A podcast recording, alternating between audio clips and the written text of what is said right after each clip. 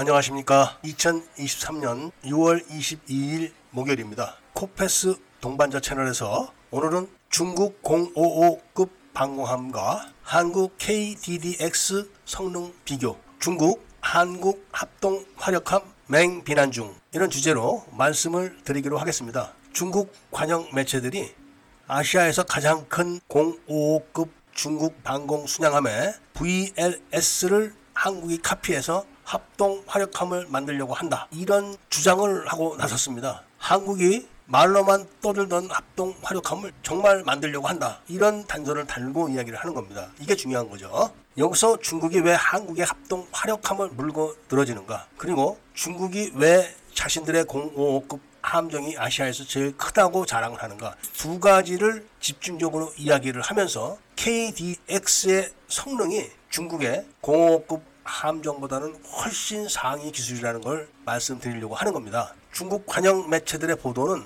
핵심이 이겁니다. 말로만 떠들던 합동 화력함을 한국이 진짜 만들려고 한다. 이거죠. 그러면서 한국의 합동 화력함은 중국의 055급 방공 순양함의 VLS를 카피를 제대로 하지도 못하고 있다. 이렇게 지금 이야기를 하고 있는 겁니다. 어제도 말씀을 드렸지만 중국의 VLS는 그냥 지상 텔에 수직 발사관을 갖다가 꽂아놓은 겁니다. 그래서 수직 발사관 하나에 미사일 한 기밖에 장착을 못하는 그런 낙후된 기술입니다. 그런데 055급 수직 발사관은 그래도 서양식으로 진보된 방식을 채택을 한 걸로 알고 있습니다. 저는 그 기술도 사실 한국에서 해킹해서 가져간 게 아닌가 이런 의심을 하고 있을 정도입니다. 그런데 그런 055급 함정에 VLS를 한국이 카피를 해서 합동 화력함을 만든다. 이런 주장을 하는 것은 일종의 시비 또는 내정 간섭 정도로 봐도 됩니다. 한국이 합동 화력함을 건조하는데 중국의 허락을 받아야 됩니까? 중국 스스로도 한국의 수직 발사관은 미국과 동등한 기술이다. 이렇게 이야기를 하고 있으면서도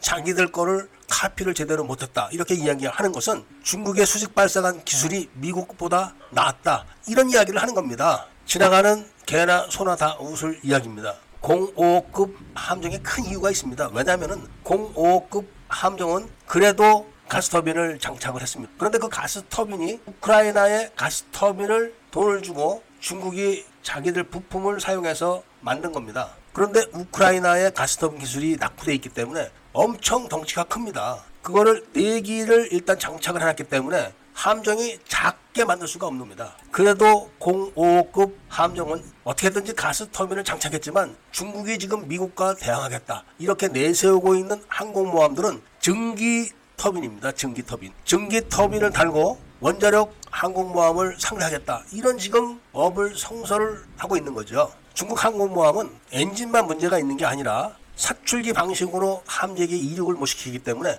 꼭 바람이 부는 쪽을 향해서 달려가야 됩니다. 그렇게 해서 함재기를 이륙을 시켜야 되지만 이륙하는 함재기는 연료도 충분히 넣지 못하고 무장도 단거리 방공 미사일밖에 장착을 못합니다. 그거 가지고 떠봐야 미국 함재기들을 상대하지를 못합니다. 그리고 방공함이라고 해서 AESA 레이더를 장착하고 있지만 그 소자와 한국산 소자를 비교해 보면은 비교 자체가 되지가 않습니다. 드라이버라고 해서 다 똑같은 드라이버입니까? 한국산 드라이버는 십자 드라이버로 아무리 오랫동안 사용을 해도 앞대가리가 뭉그러지질 않습니다. 그렇지만 중국 드라이버는 십자 드라이버 같은 경우는 몇 번만 쓰면은 다 닳아가지고 일을 할 수가 없게 됩니다. 똑같은 겁니다. AESA 레이더의 소자가 한국과는 천지 차이로 품질이 다릅니다. 공군기들도 중국 공군기들의 AESA 레이더는 거의 전부 다가 공냉식입니다. 한국은 다 수냉식. 최근에 FA50에 장착하는 것만 공냉식을 채택했지 나머지는 전부 다 수냉식인데 중국은 그 기술이 없는 겁니다. 이게 무슨 차이가 있냐면은 탐지를 할 때는 별로 문제가 안 되지만 추적 모드로 들어가게 되면은 전력을 많이 사용하게 됩니다. 열을 받게 됩니다. 그렇게 되면은 오래 탐지를 못 하는 거죠.